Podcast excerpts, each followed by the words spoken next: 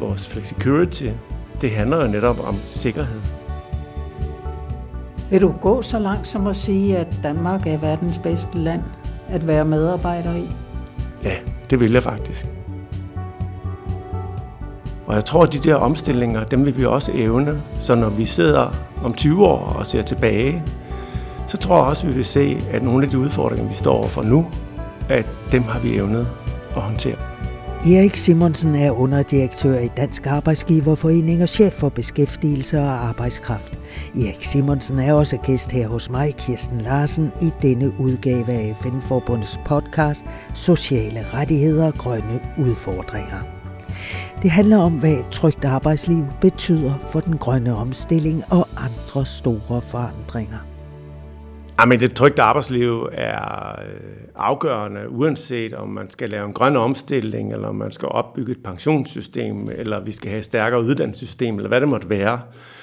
Øh, så er et, øh, et, et både trygt, men også udviklende arbejdsmarked afgørende. Så fundamentalt set skal der være en tryghed omkring det.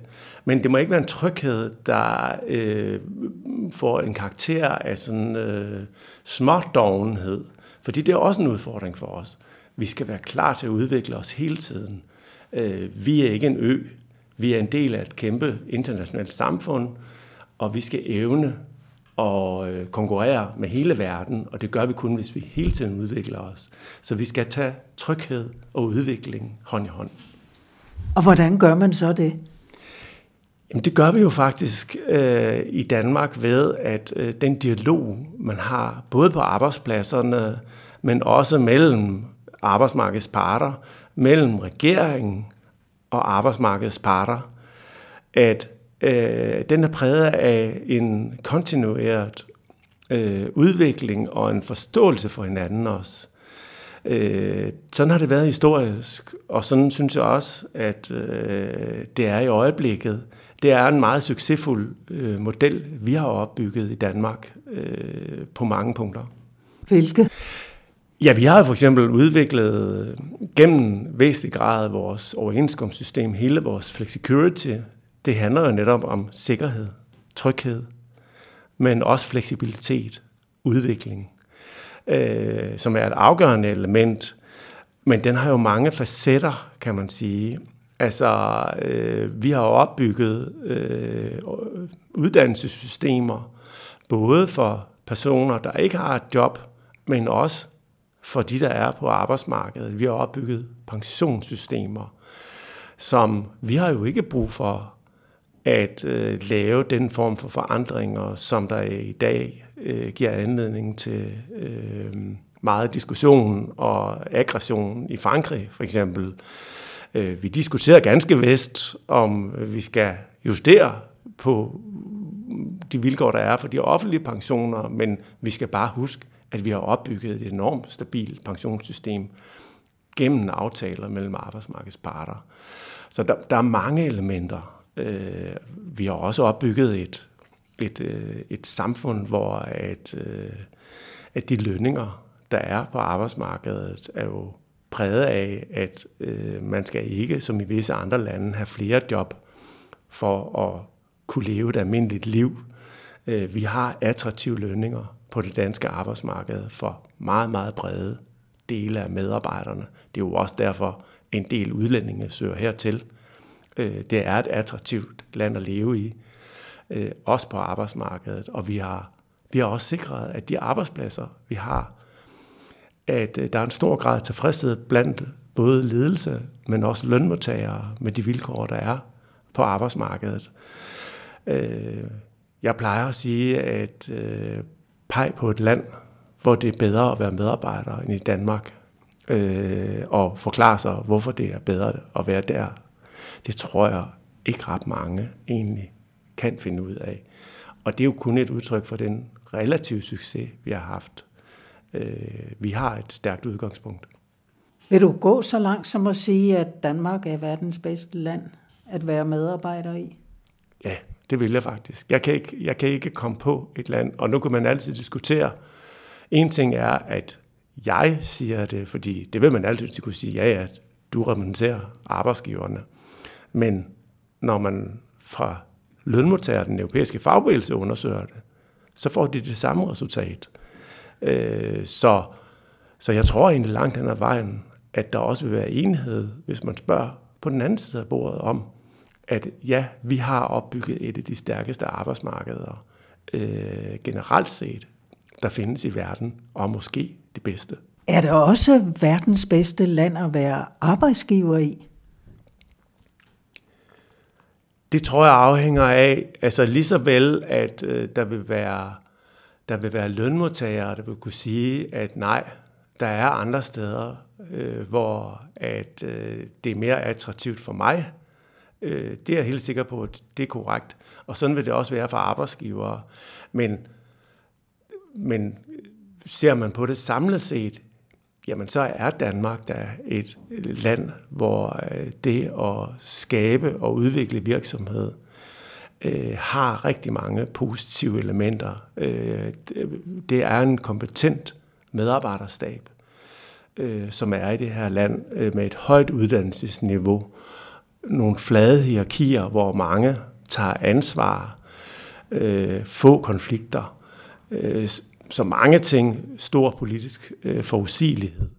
Altså, så jeg tror også, man der må sige, at selvfølgelig jo, det er en gensidig øh, attraktion, der er om det danske arbejdsmarked. Men du er ikke lige så sikker, når du skal tale på egne vegne, som når du skal tale på lønmodtagernes vegne? Jo, sådan set. Altså, at, øh, jeg tror, at, øh, at det, det, det er også øh, ganske klart, at øh, Danmark er et attraktivt sted også at drive virksomhed fra. Øh, når jeg siger, at der er, der er virksomheder, øh, der vil gøre noget andet, øh, så, så er det mere i forhold til enkelte virksomheder. Øh, og der er selvfølgelig noget med, at den måde, vi også har en tendens til tit at regulere ting ned i mange detaljer, og sådan noget, som virksomheder oplever, som øh, lidt øh, generende i forhold til, at hvis de lignagtigt med deres type virksomhed, i stedet for øh, var i Holland eller i Sverige, så vil man sige, at jamen, det, der, det var langt mere attraktivt for os i dag. Men de flytter ikke? Nej, det, det, det, det sker ikke øh, i, i, i væsentligt omfang. Man flytter nok arbejdspladser, men det er jo en del af den internationale konkurrence, og det skal vi ikke være så kede af. Der bliver flyttet arbejdspladser både ind og ud, øh, men typisk så ser vi meget få eksempler på virksomheder, der ligesom siger, øh, Danmark, der vil vi ikke være. Hvad ser du som øh, allermest spændende ved de omstillingsprocesser, vi skal igennem, ikke bare klimamæssigt, men i forhold til hele verdensmålspakken? Jamen igen synes jeg, at vi har et enormt godt udgangspunkt for at håndtere mange af de ting, altså øh, om det er grøn omstilling, om det er den internationale konkurrence, øh, eller øh, diskussionen om verdensmålene. Altså, øh, så synes jeg i alle tilfælde, at øh, erhvervslivet er jo gået øh, åbent ind i de der diskussioner, som, som det også er sket øh, øh, historisk, og det præger også øh, lønmodtagerne. Øh, så jeg tror, at, øh, at arbejdsmarkedet også på de der punkter har ganske meget at tilbyde.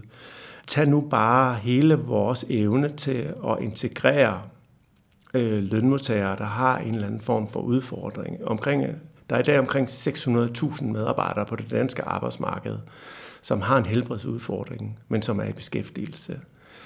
Øh, eller som måske ikke konstant er i beskæftigelse, men som kommer forbi en virksomhed, fordi en del af dem er også mennesker, der kan komme i en eller anden form for jobtræning eller lignende. Og det udvikler sig, og udvikler sig heldigvis også i den rigtige retning, fordi det er jo også en udfordring. Vi skal have flere, os der ikke er fuldstændig fit for arbejdsmarkedet, vi skal have flere integreret på det danske arbejdsmarked, og det lykkes heldigvis løbende. Vi er ikke i mål. Der skal mere til. Så jeg tror, at, øh, at her har vi også øh, noget at tilbyde, øh, og jeg tror, vi vil evne, når vi kigger tilbage om 20 år, så vil vi også se, at øh, her er der øh, skabt resultater. Hvad betyder et sikringssystem, et ordentligt, øh, hvad plejer vi at kalde det, sikkerhedsnet? Hvad betyder det for jeres del af bordet? Jamen, det betyder meget, altså, øh, og, og det, er jo, det er jo derfor, at vi også øh, øh, faktisk nogle gange er ganske meget forsvarende for for eksempel det dagpengesystem, som vi har opbygget, og som vi på nuværende tidspunkt synes er øh, på mange måder helt rigtigt. Øh, der er nogen, som synes, at det er mærkeligt, øh, hvorfor vi nu har den rolle. Men det er jo fordi, der er et samspil mellem øh, et, et fleksibilitetselement på arbejdsmarkedet og de overenskomster, man laver. Det er ikke sandsynligt, at øh, hvis vi ligesom sagde, at øh, øh, jamen, sikkerhedsnet, øh, det, det kan vi godt blive ved med at evidere i og lade os fjerne mere og mere med det. Øh, så tanken om, at man kan fastholde de, den fleksibilitet, vi også har på arbejdsmarkedet, kan meget vel øh, være tvivlsom, endnu meget tvivlsom. Så der er jo en balance, der er jo en balance mellem at have øh, en sikkerhed. Det er jo forståeligt, at lønmodtagere også vil have en sikkerhed for, at hvis de kan miste deres job med kort varsel, at der er nogen, der griber de mennesker. Så balancen mellem sikkerhed og fleksibilitet, den bliver man nødt til at være opmærksom på. Det hedder flexicurity. Det hedder ikke hverken det ene eller det andet ord. Tak til dagens gæst i FN-forbundets podcast Sociale rettigheder og grønne udfordringer. Det var Erik Simonsen, underdirektør i Dansk Arbejdsgiverforening. Jeg hedder Kirsten Larsen.